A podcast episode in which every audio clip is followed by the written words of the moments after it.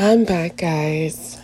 I know I've been on a hiatus and I actually just woke up, but I wanted to share a story that was on my mind. You know, when I was in high school, they actually were thinking about introducing Ebonics as a course, like to actually teach Ebonics. And not to sound racist, because my school was predominantly black. I'm black. So I used to think, who who are the Ebonics for? Oh, that must be for the white people because most of us already spoke it. So with that being said, I have decided to, you know, maybe every once in a while randomly give y'all a word.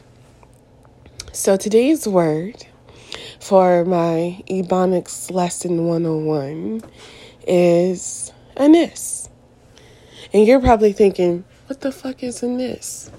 Anise. You know, when you go get a piece of candy and you be like, I want this, and this, and this, and this, and this, and this, and this.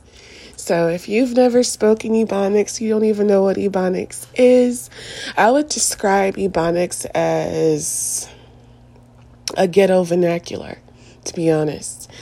But um, if you've never spoke it, if you've never um, heard about it, look it up. They were actually going to teach it in high school. And this is back in the early I guess you can say 2000s, late 90s, like 1997 or something like that. This is a long time ago. They never did it. And I kind of understand why, because it's just like I said, most of us already spoke it. The school was predominantly black. But anyway, I hope you enjoyed that. Um, my word of, I'm not going to say of the day because I'm not going to do this every day, but yeah, anise. So spread it to other people. Peace.